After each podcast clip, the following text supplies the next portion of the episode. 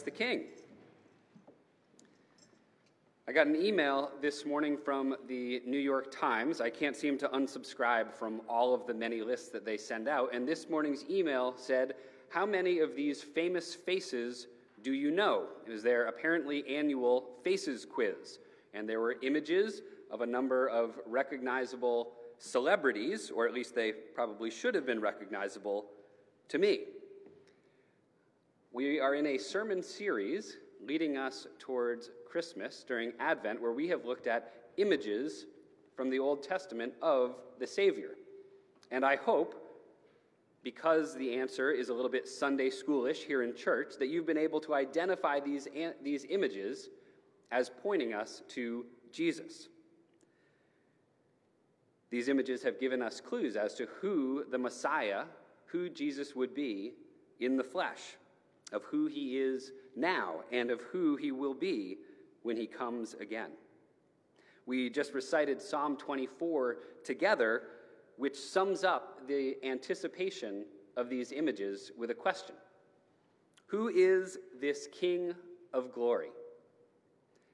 I'd like to think that our lesson from Romans is Paul's answer to that question. In one very long sentence, he answers Jesus. Jesus is the King of glory. Our gospel reading from Matthew tells us just how this King of glory came in the flesh. Turn with me in your leaflet either to page four, or you can also use your Pew Bible and turn to the Gospel of Matthew. While Luke's version of the Christmas story we often think of when it comes to the Christmas pageant, which we had at the earlier service, it centers around Mary and the angelic visitation to Mary. Matthew's gospel begins with a very long recitation of a Jewish family tree from Abraham to King David to Joseph to Jesus, and then he centers his first part of the story on Joseph. Verse 18 This is how the birth of Jesus the Messiah came about. His mother Mary was pledged to be married to Joseph, but. Do you ever feel like life throws you some buts? Do you ever feel like things are going well, but? We had our in laws in town with us, and the but this morning was that there was no hot water. Things were going fine, but we see right off the bat that Joseph has a problem, a but. Mary was pledged to be married to Joseph, meaning they were engaged, but she was pregnant, unplanned.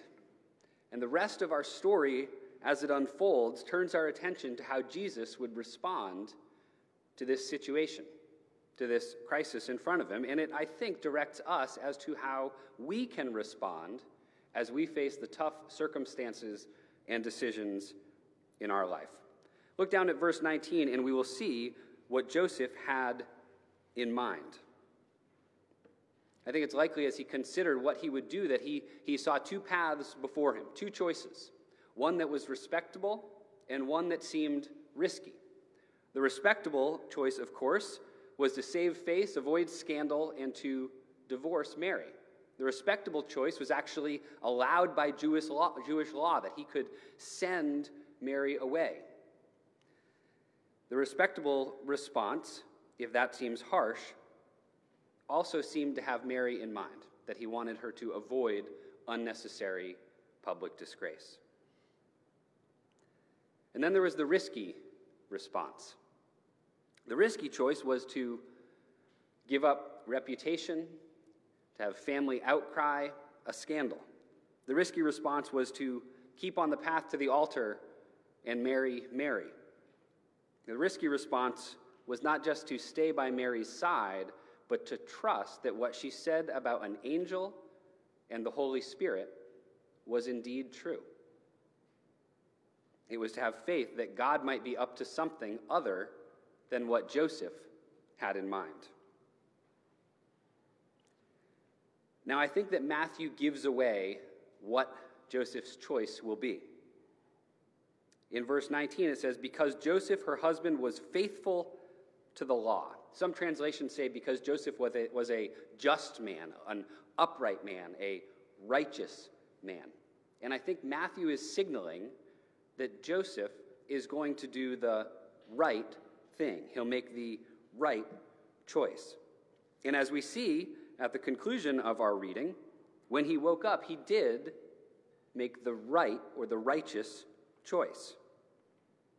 So, what happens in the intervening verses? If verse 18 gives us the but, it gives us the problem, what was the solution? Well, we see in verses 20 and following not what Joseph had in mind, but what God had in mind. We see that in the midst of the voices in Jesus in Joseph's head of the competing interests as he considered the cultural response to his situation, he instead heard the voice of God. So what did God have in mind? As a child, I loved The Far Side, and my favorite annual Christmas present was the Page a Day Far Side calendar, singular panel comics. One of my favorites pictures God as a chef in the kitchen, cooking up the earth. The spice rack behind him has containers labeled birds, reptiles, trees, light skinned people, medium skinned people, dark skinned people, and a final spice shaker in his hand, shaken over the world, labeled jerks.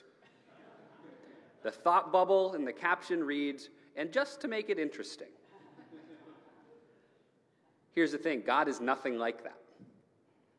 At times, we think that God is playing a joke on us. We think that God, at worst, has you know, malicious intent, that God is random, capricious, whimsical, like a chef in the kitchen. But here's what Scripture tells us about God God is not human that he should lie, nor a son of humans that he should change his mind. Does he speak and then not act? Does he promise and not fulfill? For my thoughts are not your thoughts, neither are your ways my ways, declares the Lord. What God has in mind is quite different often than what we have in mind when we're facing tough situations and tough choices. See, for generations, God has promised his people that he would save them.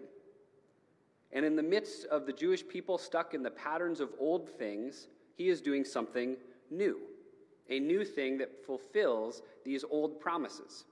And the rest of Matthew's gospel is a recounting of all of the ways in which Jesus' life and ministry and saving death on a cross fulfill those very promises of old.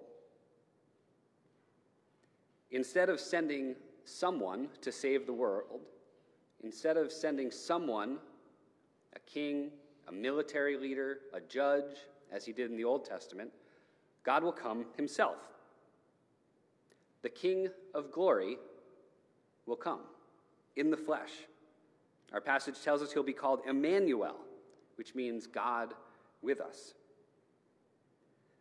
Remember, if you are looking at your Pew Bible, that there's 17 verses that come before verse 18. And if you were to look at it, and we didn't read it, it is a very long list of some hard to pronounce Hebrew names. It's a family tree. And this new thing that God was doing with a very old chosen people is he is adding a new name to that family tree Jesus. A name that we're told means that the Lord saves. This is the promise of Advent and Christmas.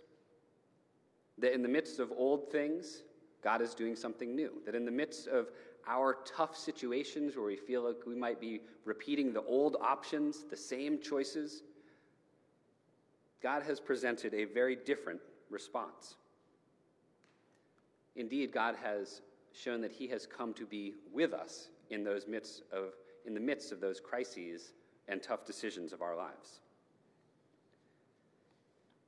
So as we consider our own lives and our feeble attempts to trust God, our feeble attempts to have faith, our feeble attempts, attempts to make the right choices, I want us to consider for a moment before we close what do we have in mind in those moments? What are the prevailing priorities in your matrix of decision making? What are the thoughts and fears that weigh heavy on your heart and your mind? What are the anxieties that seem to paralyze you in moments of decision? Beyond those voices that perhaps are bouncing back and forth in your head, what are the voices in the culture, in the world around you, that seem to be swaying you in one direction or another? What are the voices that seem to be presenting attractive options as you make decisions? Do those voices in your head and in the world around you, do they speak louder than God's? My daughter Molly is four, and she went to vacation Bible school this summer for the first time. And the celebrity in our family now is Grace Glade, who Molly refers to as her church school teacher. And one of the things that Molly learned from Grace in the midst of vacation Bible school, she came home and told me at the end of one of the days. She said, Daddy, guess what I learned today? Inside my heart, there's someone helping me talk. She paused for four year old dramatic effect. It's God. And of course, like most parents, I immediately wrote it down so that I wouldn't forget it so I could use it in a sermon later. Not entirely true. We wrote it down because it was adorable and because it reminded us of something that we need to be reminded of. That God being with us means that in those tough situations, in those moments of crisis, those moments of decisions, God has promised that He will be with us. Yes, helping us to speak, helping us to act, helping us to make the choices that He desires for us because He has our best in mind. See, Joseph makes the right choice not because he has weighed the options not because he has made the spreadsheet with the pros and the cons, not because he has done the math, but because he listens to the voice of God.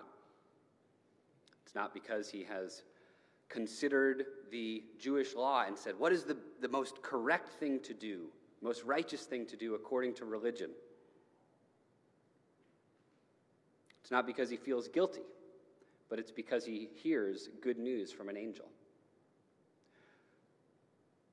Charles Spurgeon writes The law is for the self righteous to humble their pride, but the gospel, the good news, is for the lost to remove despair. How often do you feel like you are in despair when you're in that crossroads of decision making, as if you wish you had a word from outside yourself to direct your steps? Uh, the prayer, which I forget who I've stolen it from, but the prayer that I have come to love preaching, or come to love praying before I preach, is may the spoken word be faithful to the written word, and may we encounter the living word, Jesus Christ. And so while I don't think we should walk out this door expecting an angelic visitation, we do, as those who follow Jesus, have the ability to experience God with us we do have the ability to hear God's voice through the spoken word, through the written word as we open up Scripture together. And yes, as we encounter God's very presence in us and with us, and here at the table as we receive the body and blood of Jesus Christ. It's interesting that there is a common refrain to these Christmas narratives. Luke's gospel, Matthew's gospel. It's actually the most common command in all of Scripture do not fear. I think that might be the best summary of the good news of Christmas. Do not fear. Do not be afraid in the midst of tough situations and hard choices, because God is with you. Do not fear when life seems overwhelming and there is not a good choice before you. God, Emmanuel, is with you. Our passage closes with an interesting sentence. Talking about Joseph, it says, And he gave him the name Jesus, When I first read that, I thought, well, of course he did. The angel told him to do that. He's following directions. But it goes beyond that because, see, in Jewish culture, naming had great significance. Think back to Genesis. God creates the world and he entrusts humans with naming the creation. In Joseph's culture, the rite of naming was an important one for a Jewish father to name their child. But think back to the beginning of our passage. The great but of this story is a question of paternity. And so the question sits before Joseph not just will he listen to the angel, but will he give this child a name, thereby claiming him as his own? I think that that's a question for us. Do we claim Jesus as our own? Do we call him Jesus, meaning the Lord saves? Do we call him Jesus, asking, Lord, will you save me? The good news of, Jesus, of Christmas is that we do not have to be afraid because Jesus, indeed the God of the universe, claims you as his own. We don't have to fear because there's great news contained within this simple passage. We read that God does the miraculous, that God does not bring shame, that God promises to save us, that God promises to fulfill, that God will be with us, that God has our best in mind, and that God invites us to claim him. The good news is that God has you in mind. Amen. Please rise